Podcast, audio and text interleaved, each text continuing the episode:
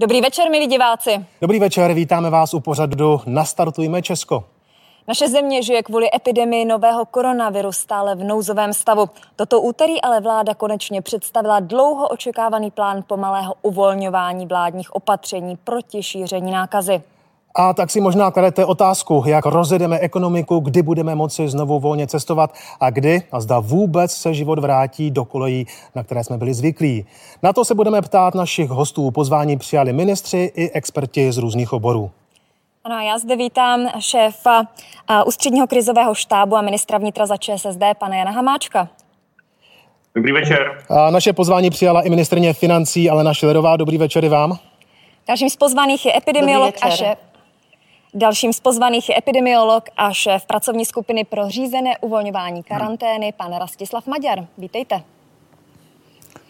Děkuji i ode mě, dobrý večer. No a s námi ve studiu, přímo ve studiu jsou tři pánové, pojďme si je představit. Tím prvním z nich je politolog Jan Kubáček, dobrý večer. Dobrý večer všem. Vítám zde i ekonoma Lukáše Kovandu, dobrý večer. Dobrý večer. A tím třetím v řadě tady ve studiu je šéf redaktor deníku Blesk, pan Radek Klein, dobrý večer i vám. Dobrý večer.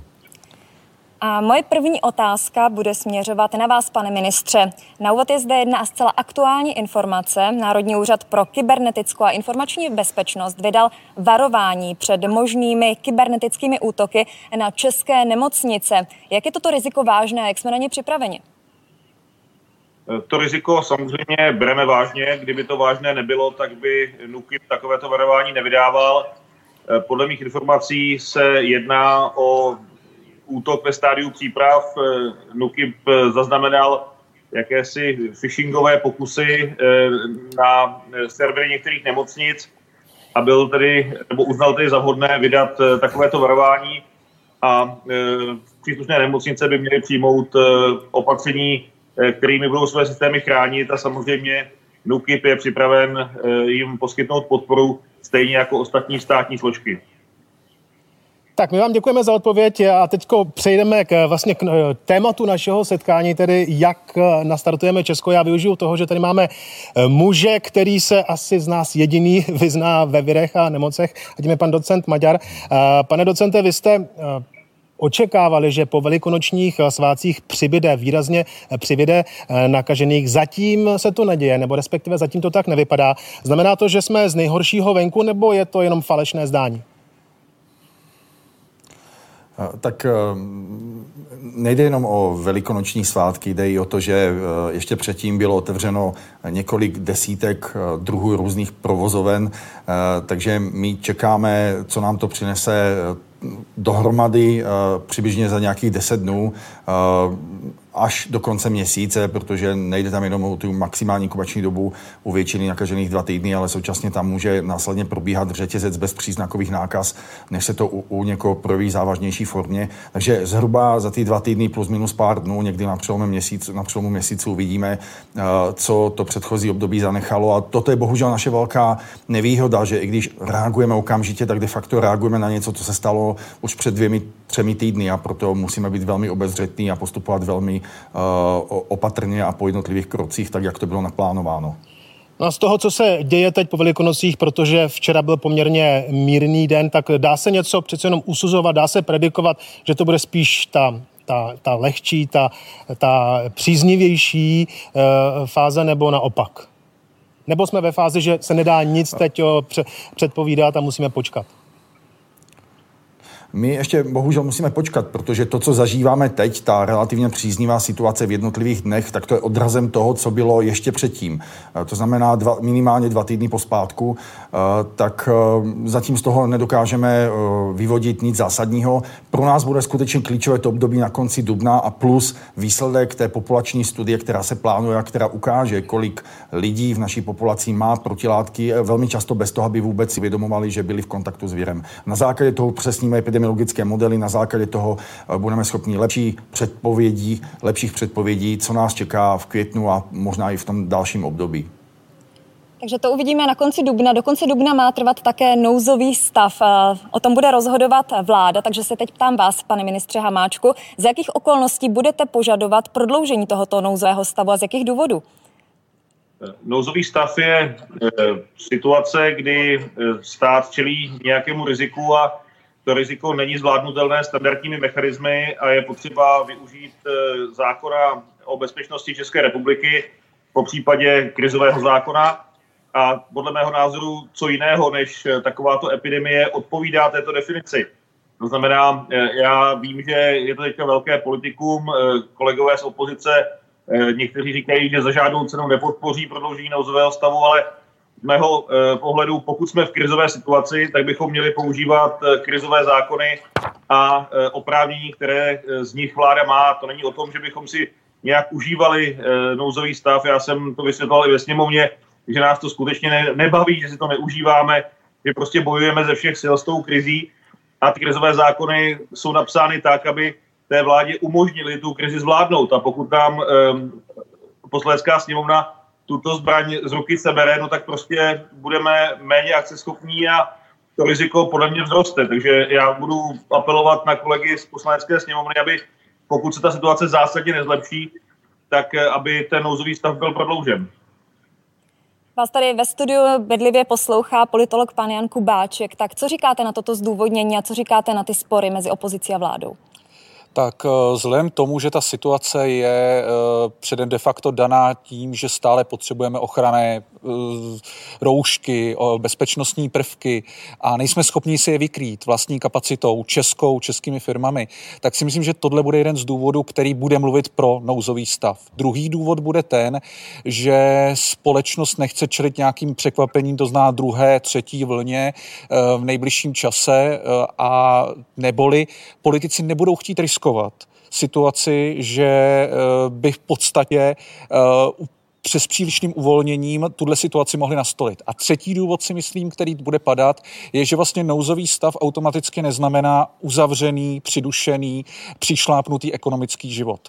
Neboli součástí může být, že vlastně už se mnoha ekonomická opatření, mnohé ekonomické restrikce uvolní, ale v podstatě nouzový systém budeme využívat proto, aby jsme stále měli funkční, eh, ofenzivně nastavený mobilizační IZS systém, byli si schopni kupovat pokud možno rychle a dynamicky eh, ochranné prvky a vláda mohla prostě v řadě věcí čelit okamžitě, bez zbytečného odkladu a bez nějakého delšího parlamentáření. Já využiju toho, že naším hostem je paní ministrině financí Elena Šlerová. Paní ministrině, vypadá to tedy, že v této situaci budeme ještě eh, několik, možná i mnoho týdnů. Eh, jak to bude s podporou těch profesí postižených nebo zasažených eh, těmi restriktivními opatřeními? Zatím mi to vypadá, že eh, je postráno tak nějak o lidi za duben, ale co bude v květnu po případě dál? Tak já bych především chtěla říct, že eh, prostě tak jak i z toho, co vyplynulo před chvílí od mých předřečníků, tak eh, česká vláda zareagovala velmi rychle, velmi tvrdě. Podstatě vypnula ze dne na den ekonomiku, zavedla celou řadu velmi důležitých opatření a díky tomu já jsem přesvědčena a samozřejmě budeme naslouchat epidemiologům a odborníkům na tuto oblast a tak to tak i činíme. Tak já jsem přesvědčena, že právě díky tomu, že jsme tak rychle zareagovali, že jsme to zvládli a zvládáme, já věřím, že to zvládneme, tak v podstatě budeme schopni i nastartovávat ekonomiku prostě podstatně rychleji než ostatní země. A co se týče těch opatření, my jsme v tuto chvíli jako vláda se rozhodli podle mě velice správně v tom směru, že jsme okamžitě eh, prosadili novelu zákona o státním rozpočtu, vytvořili jsme si finanční polštář. Česká republika si to může dovolit díky nízkému zadlužení, velice dobrému stavu veřejných financí a vůbec celkové makroekonomické situaci a začali jsme pomáhat lidem. A myslím si, že nikdy nebyla důležitější role státu, než je dnes. To znamená, pomohli jsme udržet zaměstnanost, snažíme se o to programem Antivirus, nastartovali jsme 25. Oba tyto programy jsou zatím do konce dubna, ale je téměř jisté, že prostě ne téměř, ale je jisté, že musí právě oba být slovíčko, paní ministrině, vy jste použila slovíčko téměř jisté, tak eh, lidé budou stále zpět, bez práce. Je to jisté, je to jisté že 25 tisíc pro živnostníky, podnikatele, 15 tisíc. Určitě budu Ano, já už připravuji další podporu pro osoby samostatně výdělečně činné. Představím to zítra na briefingu, kde budeme hodnotit současnou 25. Musíme v tom pokračovat. Eh, četla jsem, že i ministerstvo práce eh, chce pokračovat v programu antivirus.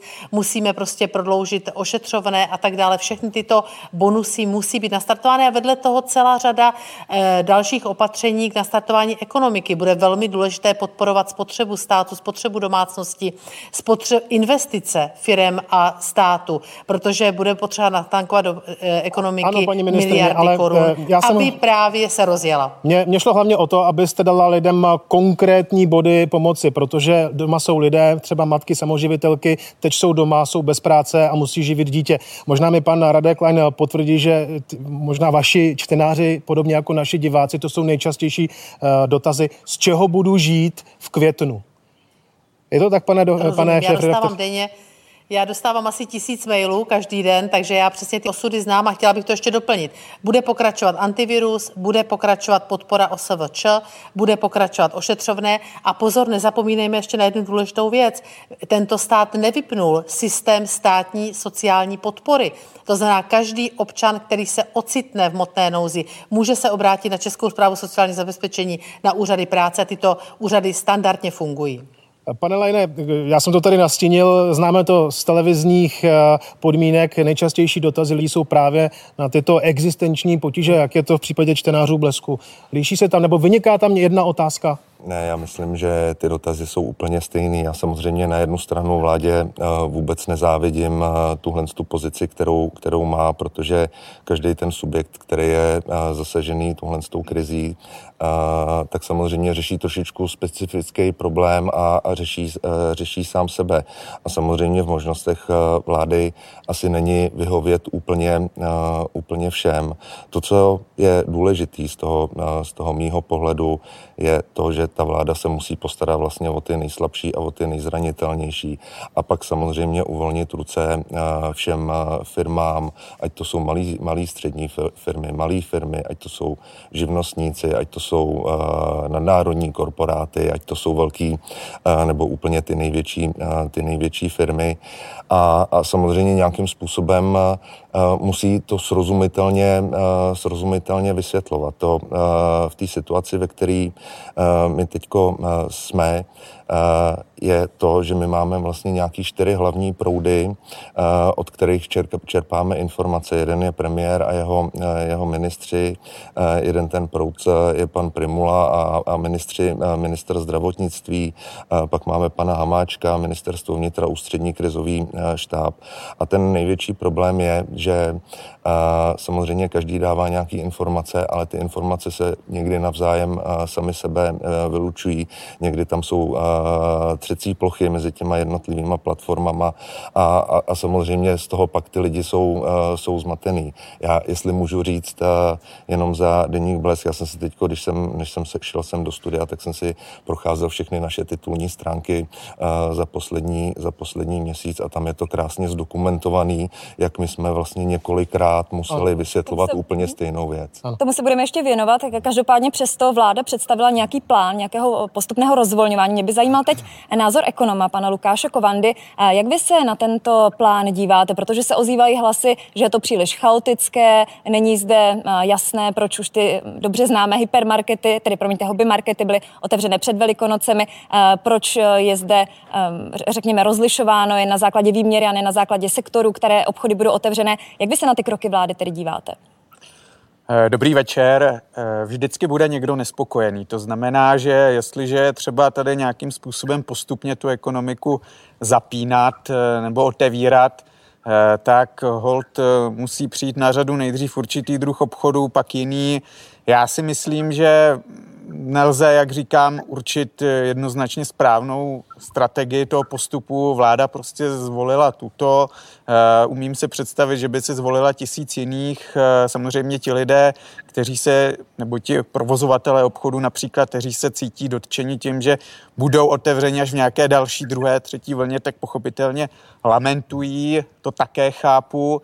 Eh, já si myslím, že čas ukáže, že nakonec vlastně Eh, tím největším vítězstvím celé této situace je to, že jsme dokázali povýšit eh, jako hodnotu čitého lidství, zdraví eh, celého společenství nad hodnotu eh, zisku peněz. To říkám jako ekonom, ale opravdu to tak myslím. Teď určitě spousta lidí, kteří mě sledují a kteří nemohou otevřít obchod další týdny, tak eh, si říká, co to tady zase vyprávím. Ale já to skutečně takto cítím a je mi líto těch lidí, kteří nemohou podnikat, je mi líto herců, kteří nemohou hrát v divadlech, je mi líto tisíce dalších profesí, ale věřme, že každý z nás je nějakým způsobem dotčen tou situací a pro nikoho to není jednoduché. A to, že někdo je otevřen dřív, eh, nějaký obchod, ten či onen, to může být vnímáno jako nespravedlnost, ale myslím si, že ti skutečně zdraví, úspěšní, důmyslní podnikatelé, firmy, tak ty uspějí z jakýchkoliv podmínek, pa, se Pane Komando, probereme. Já jsem sledoval oba ministry za vámi, když při vašich odpovědích, pánové, někteří se chvilkama se eh, trošku ošívali. My na to, jak situaci vláda zvládá, my jsme se eh, na to zeptali přímo našich diváků v ulicích a tady je výsledek.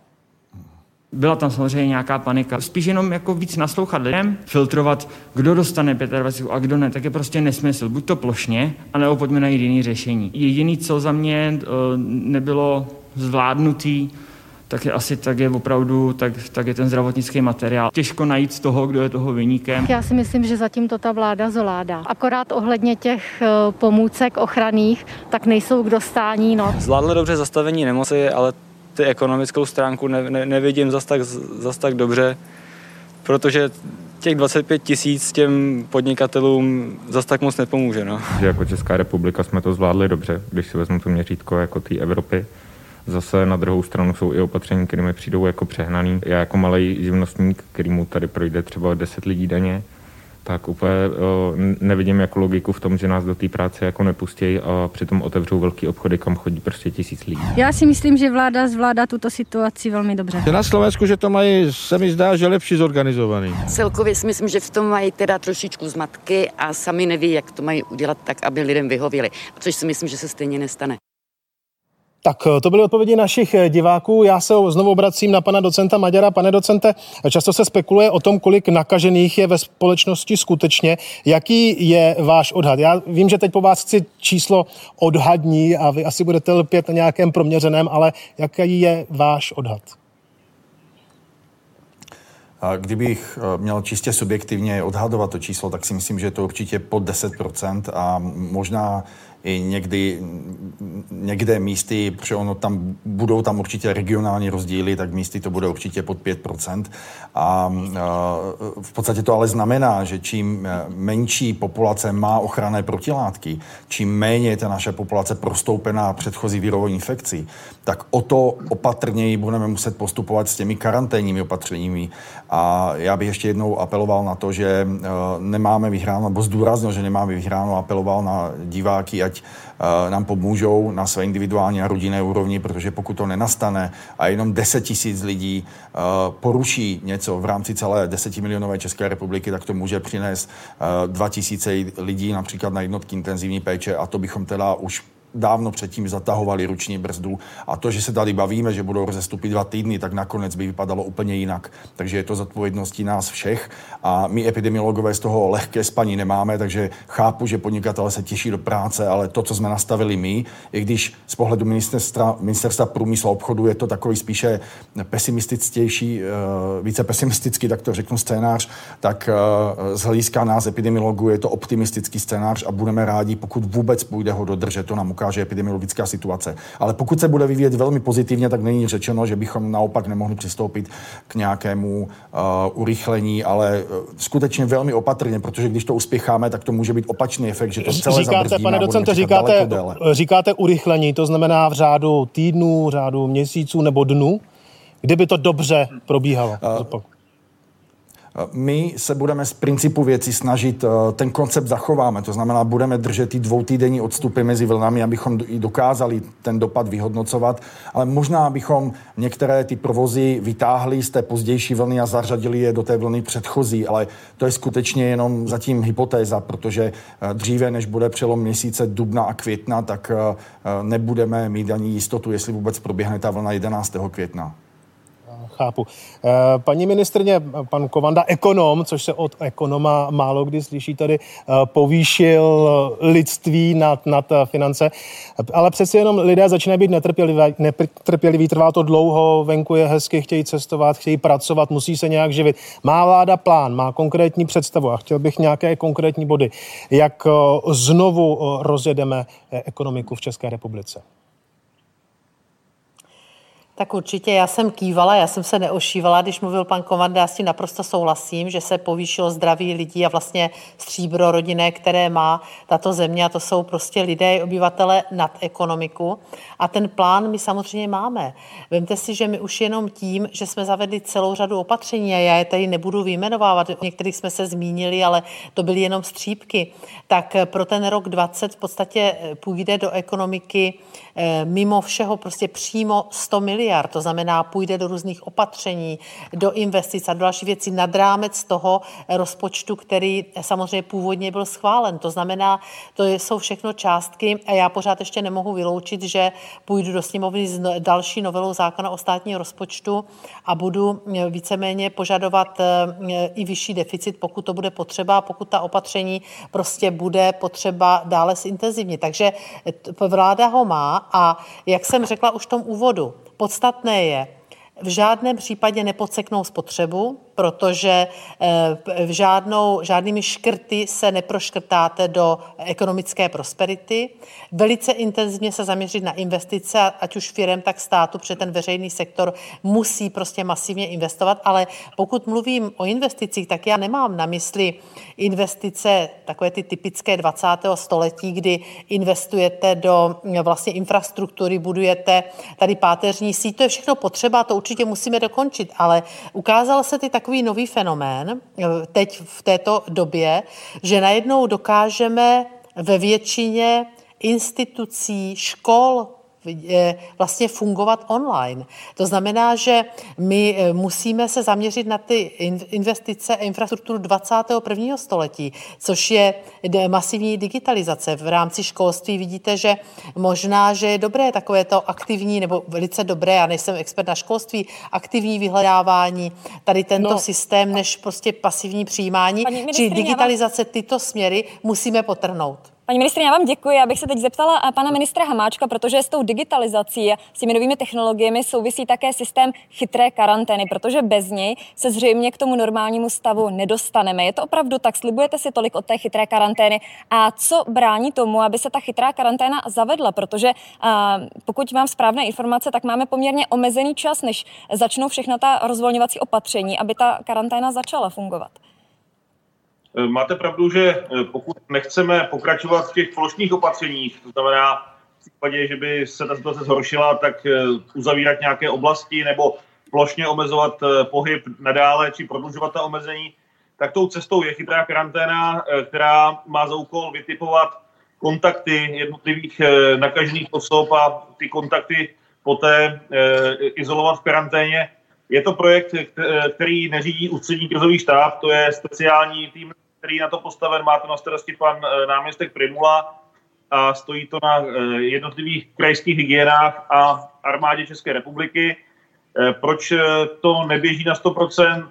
Protože teď probíhal pilotní provoz na Jižní Moravě, tam se odladily detaily fungování a vlastně teď už by měl ten systém běžet naplno ve všech krajích. My jsme o tom hovořili i s hejtmany. Hejtmani jsou připraveni poskytnout maximální podporu a pokud ten systém chytré karantény zvládneme, tak eh, to je cesta k tomu, abychom nemuseli nasazovat v případě potřeby eh, ta plošná opatření. Jinak já chci se připojit eh, k panu Maďarovi s tou výzvou, protože, a já jsem rád, že to řekl, že to neříkáme jenom my, že opravdu není vyhráno. Já mám pocit, když sleduji zprávy a diskuze na internetu, tak že už jsme ten virus porazili a že lidé plánují, jak pojedou na dovolenou do Chorvatska, ale opravdu ta situace tak daleko není. Virus je velmi zákeřný a já bych byl strašně nerad, abychom po tom všem úsilí a po tom, co jsme obětovali eh, i z hlediska osobních svobod, naše firmy eh, v České republice obětovaly prostředky, lidé eh, mají problémy, tak já bych nechtěl, abychom si nějakou, nějakou chybou ten scénář střihli ještě jednou a po italsku. To by asi opravdu nebylo to správné. A pane ministře, plánujete v této souvislosti nějaké další posílení pravomocí policie, například pokud jde o nějaké vyšší pokuty? No, eh, já jsem navrhl to, co mě přijde logické, to znamená, aby když někdo opakovaně porušuje ta vládní nařízení, mohl dostat eh, blokovou pokutu. Eh, poslanecká sněmovna to odsouhlasila, zítra tu obhajovat do Senátu, tam teda jsou kolegové senátoři skeptičtější. Já jim budu se snažit vysvětlit, že to není o nějaké policejní pikaně. Pokud se podíváme na Velikonoce, tak policie provedla 50 tisíc kontrol a pouze u 3700 to, to postoupila do správního řízení, to znamená ten zbytek přes 45 tisíc byl vyřešen domluvou. Ale tady jde o to, abychom eh, v těchto kritických momentech nezatěžovali hygienou, protože ty pokuty potom řeší hygiena dalšími správními řízeními a pokud bychom jenom 10-20% z těch 3,5 tisíce, které jdou do správního řízení, vyřídili blokovou pokutou, tak té hygieně podstatně, podstatně ulevíme, ale čeká mě debata samozřejmě ze senátory. Eh, pane Kovando, eh, já mám takové trochu deja vu. Nedávno tady byla relativně nedávno jiná krize ekonomická a slyšeli jsme od politiků, budeme se věnovat moderním technologiím, budeme prosazovat online procesy a teď zjišťujeme, že desítky tisíc českých dětí nemají přístup k internetu. Poučili jsme se, skutečně jsme tak eh, moderní zemí a skutečně teď už opravdu se budeme věnovat moderním technologiím. Nedopadne to stejně jako před 10-11 lety? Eh, bylo by to hezké, kdybychom se poučili, ale já jsem skeptický. Eh, máte pravdu v tom, že během těch krizí eh, ti politici říkají hodně hezkých věcí, že se poučí. To máte jako když se někdo opije v hospodě, dá si deset kousků piv a pak druhý den v opici proklíná, co to činil a říká, já už to nikdy neudělám, já už teď budu pít jenom vodu a čaj. Ale jakmile vystřízlivý, dva, tři dny uplynou, tak už si dá zase pivo. Takže já si myslím, že takto to bohužel bude zase. To znamená, až nastanou ty dobré časy, tak místo toho, aby tedy politici investovali, což určitě s tím souhlasím, do těch moderních technologií, tak zase pojedou v tom zažitém, to znamená, budou uplácet voliče na důchodech a budou eh, se snažit, jak si, aby stát nabobtnal, co se týče počtu úředníků, protože to jsou také jejich voliči.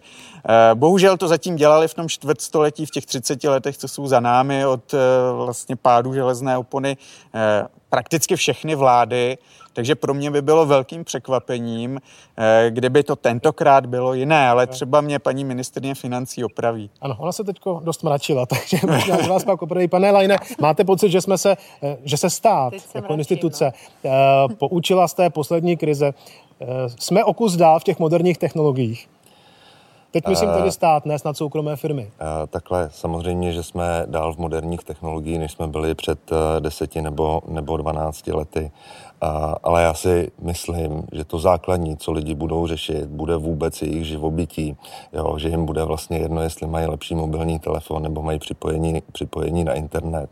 Oni budou z začátku uh, rádi, že se vůbec uh, uživějí a že nepřijdou, že nepřijdou o práci. A samozřejmě uh, ono to je dost nepříjemné, ale tohle by vláda vlastně měla říkat hned, hned záhy, že vlastně ten účet budeme platit eh, my všichni, že to není tak jenom, že přijde, eh, že přijde stát a, a, a, a, a všechny problémy za nás, eh, za nás vyřeší. Jak řekl jeden velký politik, stát vám nedá nic, co vám předtím nesebere. Tak. Jo, já bych jenom, jenom doplnil už jenom, už jenom jednu větu, uh, že samozřejmě v tom lepším případě ty lidi budou rádi, když budou pracovat v trošičku jiných podmínkách, než pracovali před touhle tou krizí. Uh, v tom horším případě nebudou mít vůbec uh, kde pracovat. A samozřejmě je důležitý, aby i tuhle tu variantu ten stát, na tuhle tu variantu stát ty lidi připravoval.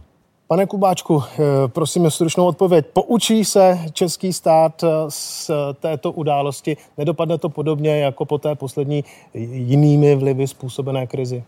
Tak bez zesporu v některých věcech se bude muset poučit, protože my s touto jakoby virovou ochranou budeme žít dalších několik měsíců. Eh, promění to styl naší práce, eh, styl kontaktu s úřady, fungování ve firmním prostředí. Takže zkrátka taková jistá izraelizace eh, toho všedního dne tady bude prostě probíhat. To, že budeme mít ochranné pomůcky, budeme muset udržovat určitě bezpečnostní rozestupy, že budeme postupně vbíhat do něčeho normálnějšího v horizontu například roku, bude naprosto normální. S tím půjde i určitá modernizace a s tím půjde určitý fenomén, že prostě některé firmy budou přepínat a budou vlastně měnit výrobu. Ale s tím bohužel taky půjde omezování pracovních možností, s tím bohužel půjde ruku v ruce eh, nárůst eh, nezaměstnanosti a nutno dodat, že i ta digitalizace má taky své ale. Ona v podstatě bude některým lidem brát práci a v některých věcech je velmi dlouhodobá. No a my jsme se našich diváků zeptali na to, kdyby podle nich bylo dobré opět otevřít hranice, abychom zbytečně neriskovali. A jestli jim vadí, že letos nebudou moci cestovat. Pojďme si teď poslechnout jejich odpovědi. Z důhledu bezpečnosti by vláda měla nechat zavřený hranice aspoň rok ještě. Myslím si, že není dobrý to, to úspěch a to otvírat to takhle brzo. A že by jsme tam určitě měli mít nějaký časový odstup, protože to riziko z jiných zemích tam určitě bude ještě nějakou dobu, ale třeba za, za půl roku, za rok by se to dalo. Já bych byl teda pro to, aby se otevřeli, ale samozřejmě s tím, že potom pro všechny stejné podmínky. Myslím si, že je úplně jedno, jestli pouštíme pendlery, který jezdí do práce, nebo pustíme lidi na dovolenou, ale s tím, že prostě dodržení té karantény. No. Já si myslím, že se teprve zavřeli, tak proč by se měli otvírat? Já si myslím, že je to pro nás nebezpečný. Zatím ještě. Já bych je nechal ještě zatím zavřené, aby se to nerozširovalo, a se to uklidní, tak potom. Některé hranice by se mohly postupně rozvolňovat, hlavně monitorovat, v jakých zemích ta nákaza jak je a případně otevřít to se zeměma, které nejsou tak problematický. Tak to byly odpovědi našich diváků. Pane docente, opět budu chtít eh, jednoduchou odpověď na složitou otázku. Eh, máte představu nebo odhad toho, jak by mohla situace vypadat v červenci a případně, jak to bude s letními tábory a vůbec s provozem letních zařízení eh, během července a následně srpna, protože vy jste tento týden prohlásil, že letní tábory pravděpodobně až od srpna, pokud vůbec to stále platí. Uh, ty klasické letní tábory, to znamená to, co si pod nimi představujeme, že tam si jedou děti z celé republiky, tak eh, bych viděl spíše na tu druhou část léta. Ale pokud se jedná o nějaké skautské skupiny nebo jiné homogenější skupiny, které se budou, dejme tomu, už um, od června moci setkávat v těch kolektivech do 50 lidí a jednou bude, budou chtít někam vyjet, tak uh, určitě uh, budeme zvažovat i to, že by to bylo možné uh, dříve, protože skutečně už vzájemná výměna, jak si mezi těmi um, studenty nebo těmi, těmi členy kolektivu už proběhne předtím a, a mohli by teda tím pádem společně v té dané známé skupině vyjet i někam mimo standardní svůj pobyt. A, takže budeme to zvažovat individuálně, pokud jde o nějaké letní cesty do zahraničí, tedy skutečně velmi na to ještě brzy předjímat. Ono i měsíc předem je brzy na tož takto několik měsíců. Nicméně bude to záležet nejenom od nás, ale bude to záležet i o těch uh, přijímacích zemí, to znamená, ať už je to Slovensko nebo Chorvatsko, se asi nejčastěji zmiňují, nebo pro někoho Polsko, tak uh, oni si zváží, za jakých podmínek pustí naše občany na své území. Uh, do té doby se může toho ještě mnoho změnit. Nepochybně Chorvatsko bude mít velký zájem, abychom uh, jezdili k ním a stejně tak ostatní turisté budou vytvářet speciální letecké mosty, alespoň jsem slyšel, že se k tomu chystají ehm, v Chorvatsku. Eh, a ono ve své podstatě, abych o tom moc dlouho nemluvil, tak ehm, vyjet tam bude možné, dokonce bude možné se i bránit před nakažením. To platilo eh, pro ty lyžaře v Itálii, kteří byli trošku stigmatizováni. Pokud někdo dodržel odstup, chránil si nějak horní dýchací cesty a dával si pozor, si nezanese ten pato, toho patogena, toho víra do horních dýchacích cest, tak ehm, vlastně se nenakazil a to byla drtivá většina z těch desítek tisíc. A potom někdo, kdo neměl to štěstí a šel někam na večeři mezi davy nebo do wellness, tak se samozřejmě nakazit mohlo a samozřejmě mohl mít i smůlu. A ono podobné to bude i dál. Ten, kdo se bude hlídat, bude pečlivě dodržovat prevenci, nebude to podceňovat, tak bude na tom líp. Můžeme zvažovat, pokud se ukáže, že protilátky mají protektivní efekt skutečně, tak v jiném režimu se bude pohybovat cestování lidí, kteří budou mít paměťové protilátky po prodělané nákaze a v jiném režimu ti, co ne. A samozřejmě bude tady ještě stále existovat režim karantény, to znamená, může se stát, že někdo přijede z dovolená a bude muset počítat, že bude muset zůstat v té karanténě dva týdny a následně být testován. A ještě je tu jeden aspekt a už tím skončím, a to jsou transitní země. Pokud by někdo chtěl jet autem do Chorvatska, tak většinou je to Rakousko a, a Slovinsko, pardon, cestou do Chorvatska, které taky se k tomu vyjádří, jestli si pustí 100 tisíce turistů nekontrolovaně v podstatě po svých dálnicích, a kteří budou vystupat na benzínových pumpách a potenciálně vstupovat do restaurací a tak dále. Pane docente, pokud ale Češi nebudou moci odjet k moři v létě, určitě se budou chtít koupat v Česku. Bude to problém? Jak se dá zajistit ta bezpečná vzdálenost na různých koupalištích nebo u vody, eh, které mm, známe vždycky ty obrázky, jsou úplně obležené lidmi. A vůbec má smysl tam mít roušku, protože o té se mluví, že eh, nesmí být navlhčená, aby fungovala. Jak to může fungovat? Eh, ne, určitě někde u vody bych to asi na rožku úplně neviděl, ale já si myslím, že eh, tak, takové to rizikové provozovny, víte, že eh, bazény a, a, a wellness, taková ty typická veřejná wellness nám zůstaly až do června a úplně ta obrovská kop, přírodní nebo i umělá koupaliště nám zůstanou na takové období, kdy už zřejmě povinné nošení roušek nebude, nebo nebude aspoň za těchto okolností a bude to definováno trošku jinak. To znamená například vnitřní prostory v blízké vzdálenosti k jiným osobám, ale ne za každých okolností venku a dál od eh, skupinek nebo jiných osob nebo jednotlivců. Já bych se v této souvislosti ještě zeptala opět ministra vnitra Jana Hamáčka. Eh, pane ministře, samozřejmě ty informace, pokud jde o, o, o, informace od různých epidemiologů, ale i vás členů vlády, pokud jde o to cestování, tak jsou eh, někdy opravdu protichůdné. Tak jaký je váš názor, jaký je váš plán? Do jakých zemí bychom se potenciálně mohli v létě podívat? No, já jsem velmi opatrný, protože e, si myslím, že teď e, na začátku dubna je možné jasně říci, kam pojedeme v červenci nebo v srpnu. E, a e, pokud se podíváme na ty oblíbené destinace, které tady padly, tak e, dnes není možné se dostat ani na Slovensko, ani do Chorvatska, protože e, ty země zakazují vstup cizincům Slovensko má státní karanténu, to znamená, i vlastní občany dává na 14 dní do eh, hotelů eh, nebo ubytoven do státní karantény. Chorvaté to mají taky velmi, velmi přísné. A teď vám říkat, co bude v červenci, to opravdu nemůžete chtít snad po nikom.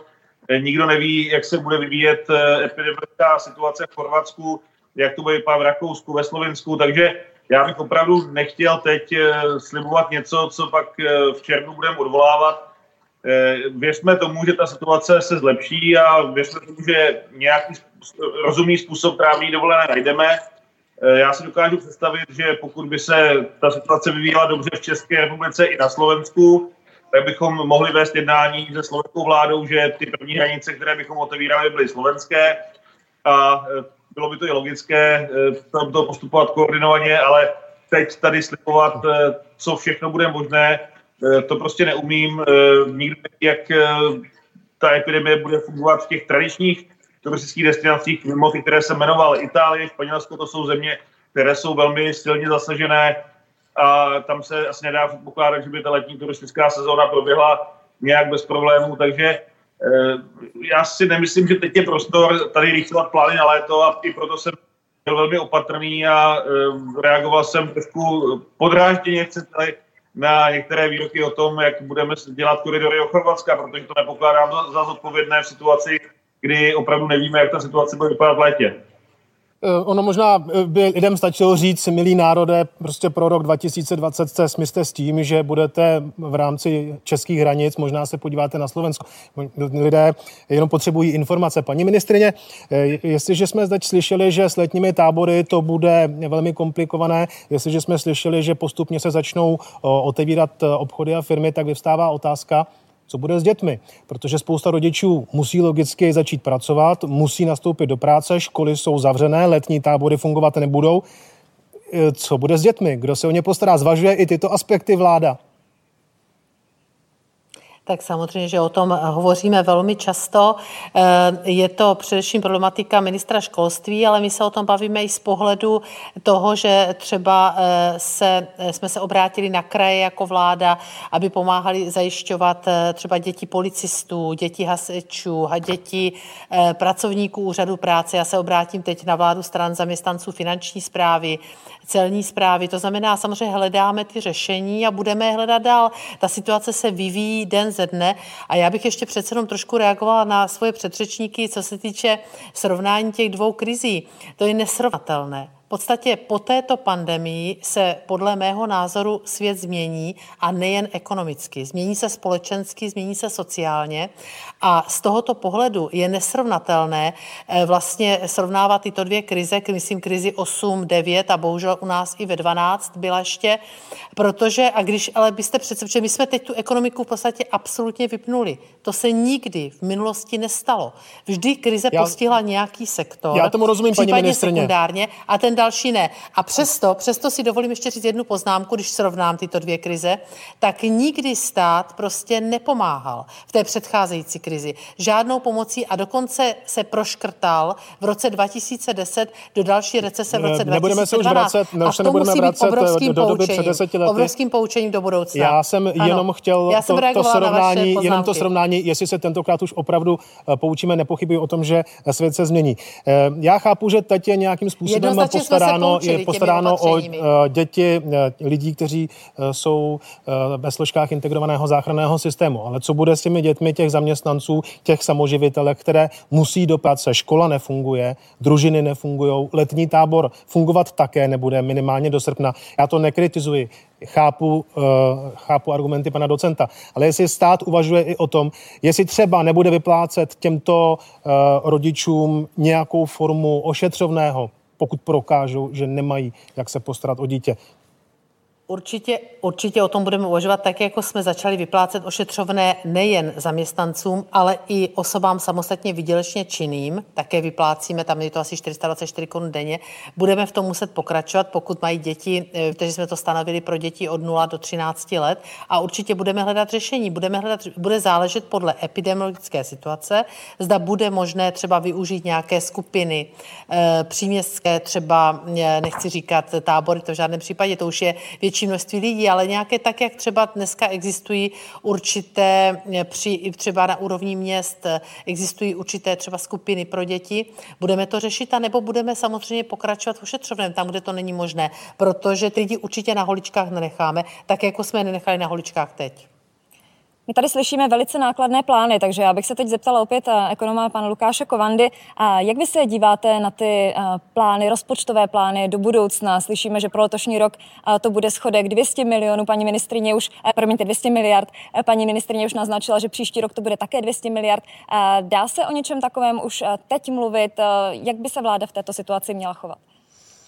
Pokud jsem dobře poslouchal, tak paní ministrně zejména řekla, že ta částka 200 miliard na ten letošní rok ještě není definitivní a já s tím zcela souhlasím. To skutečně už nyní je sci-fi. Podle mého soudu to není dosažitelné číslo.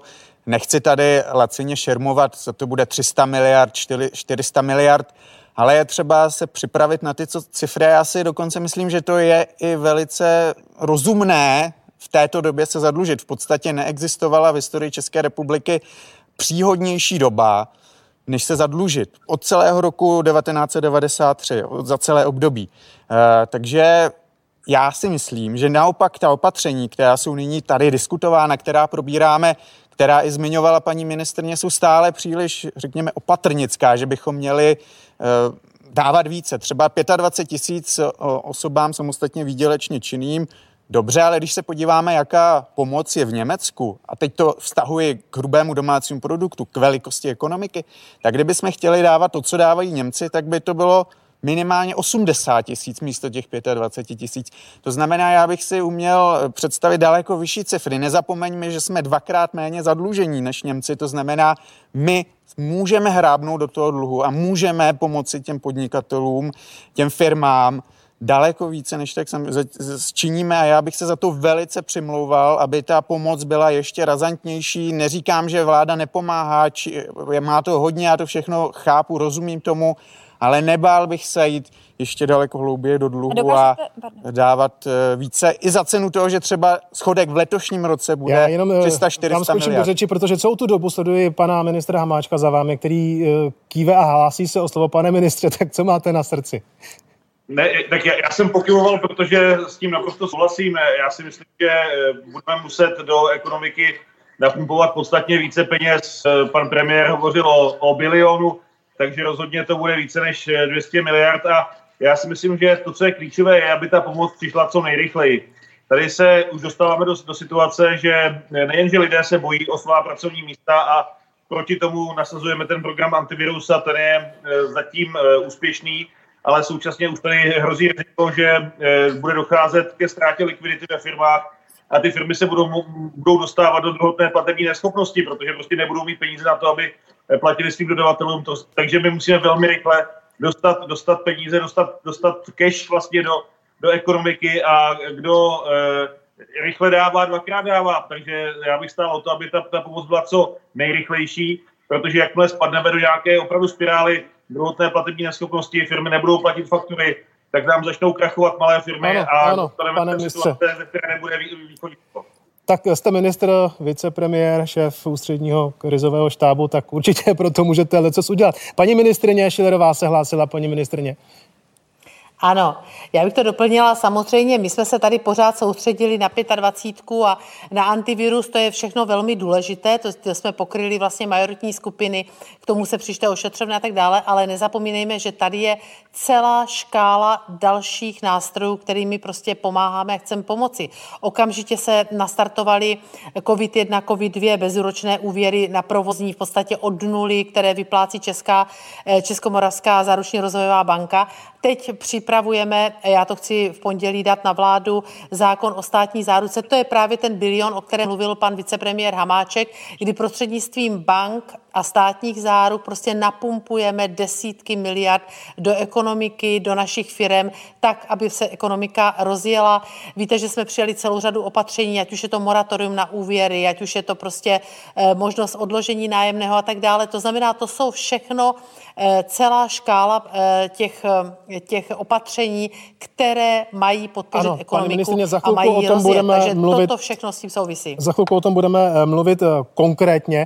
My jsme se našich diváků zeptali i na to, z čeho mají větší strach. Jestli z toho, že se situace opět zhorší a oni nebo jejich blízcí se nakazí, nebo spíše, jestli se bojí ekonomických dopadů pandemie. Pojďme se podívat na jejich odpovědi.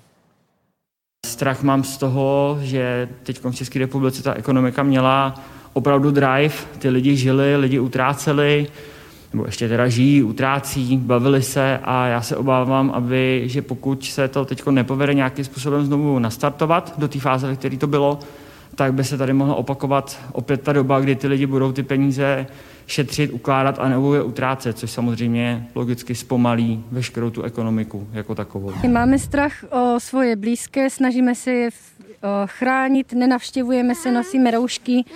O, ekonomika, myslím si, že bude celkem problém, ale věřím, že se to nějakým stylem zvládne. Tak ekonomika, co ty lidi, že?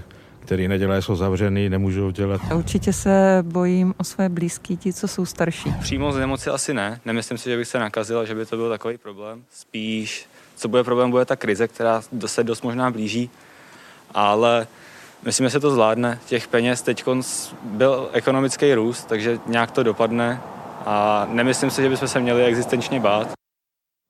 Pane docente, jak jsme slyšeli, lidé už se eh, samotného viru tolik neba, nebojí. Je ale možné, eh, že se objeví nějaké další vlny, protože já jsem eh, četla nebo slyšela o nějakých studiích, které předpokládají, že by se ty vlny mohly střídat až do roku 2022. Je to možné? Ano, je to určitě možné. Záleží to, mimochodem i to, co nám ukáže ta připravovaná populační studie, kolik vlastně, jaká část naší populace má ty ochranné protilátky, o kterou už jsem zmiňoval.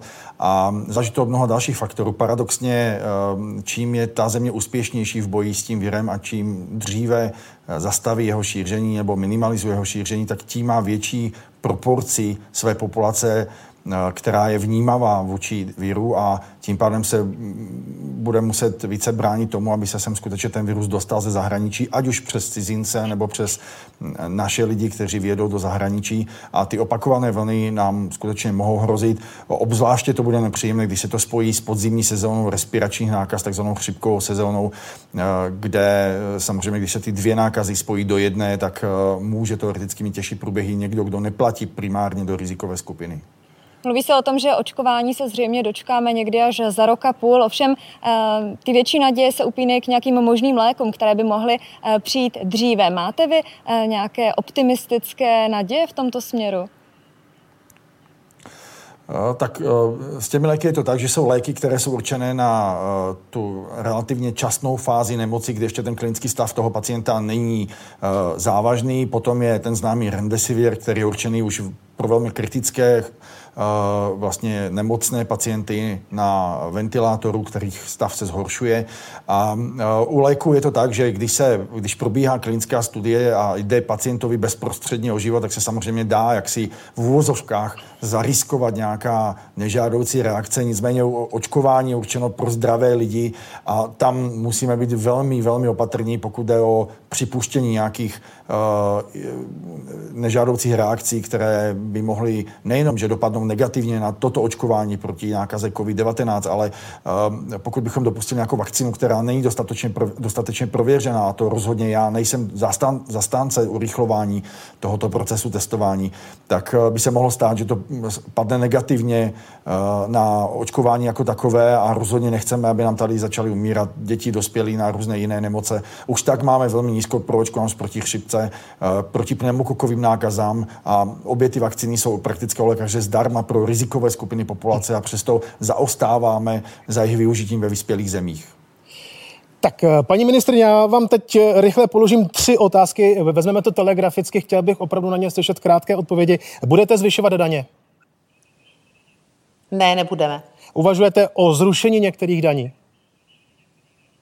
Ano, já zítra na NERV předkládám návrh na zrušení daně z nemovitých věcí.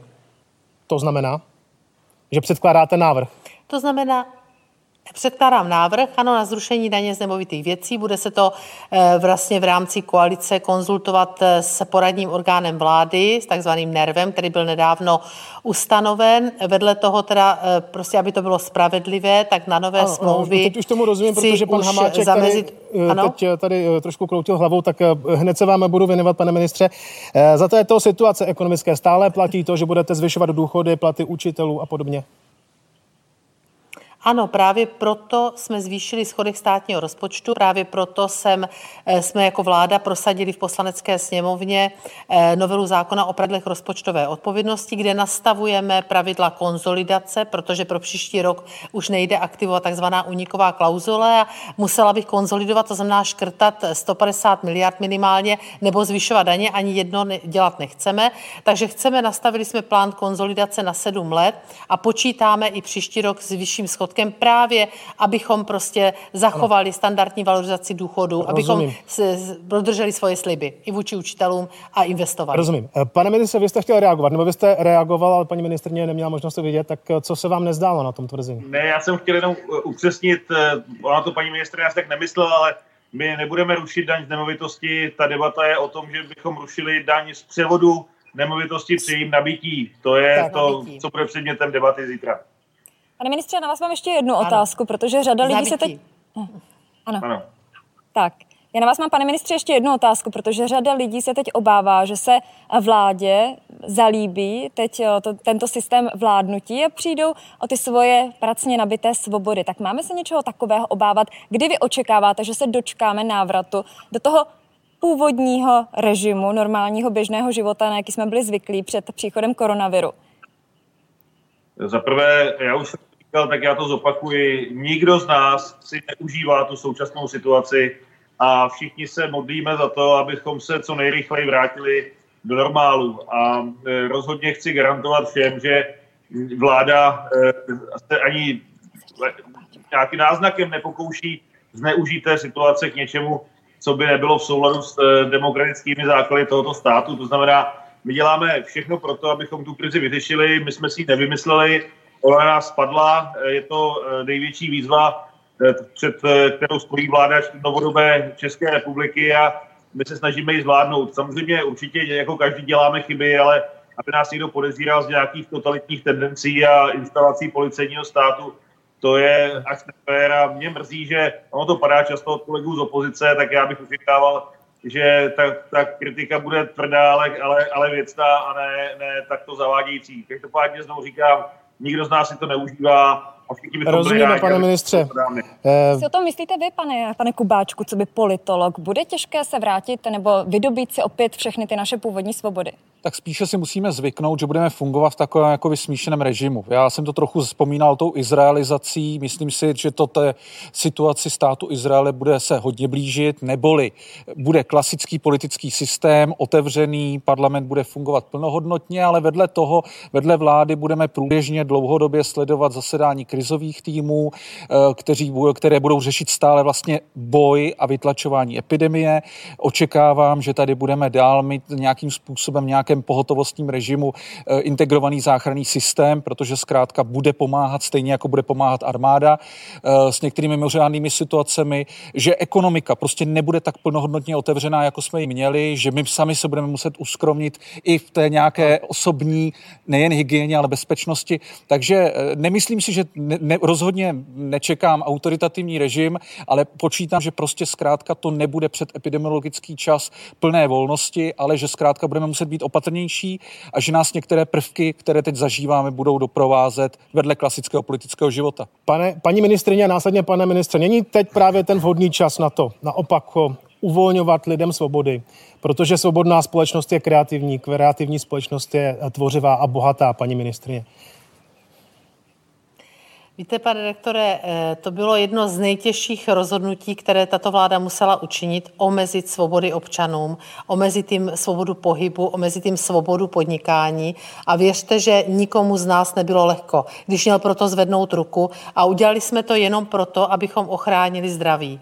A teď nás v podstatě čeká úplně stejně těžké rozhodnutí. Už jsme ho učinili částečně tento týden, kdy jsme schválili plán uvolňování, protože tady vlastně musíte neustále poměřovat na mískách vach, jestli prostě je tady to riziko zdravotní, anebo prostě jestli už prostě máme tyto svobody uvolnit. Věřte, že nikdo z nás, členů vlády, to si troufnu říct, si nepřeje nic víc, vy mi to než možná abychom lidem věřit. vrátili plnou svobodu. Vy mi to možná nebudete věřit, ale tohle bych vám i věřil, ale mně spíš šlo o to z dlouhodobého hlediska, jestli až toto opadne, není čas trochu uvolnit, uvolnit eh, lidem svobody ještě více, než to bylo před epidemí, aby byli tvořiví. Pane ministře, vlastně stejná otázka na vás. Není toto příležitost pro to rozvolnit svobody lidem, až opadne riziko jakékoliv eh, nákazy?